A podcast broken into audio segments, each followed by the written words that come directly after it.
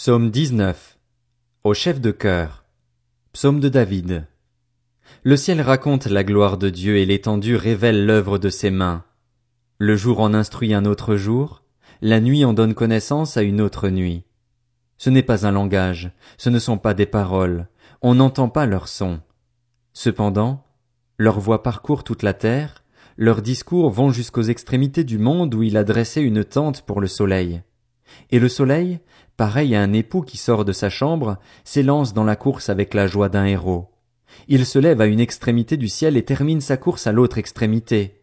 Rien n'échappe à sa chaleur.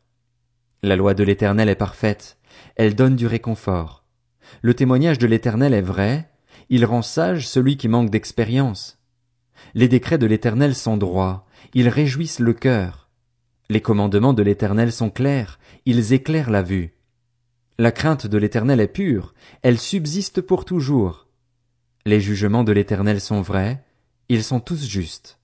Ils sont plus précieux que l'or, que beaucoup d'or fin. Ils sont plus doux que le miel, même le miel qui coule des rayons.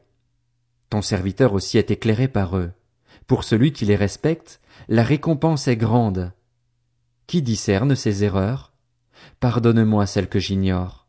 Préserve aussi ton serviteur du sentiment d'orgueil qu'il ne domine pas sur moi.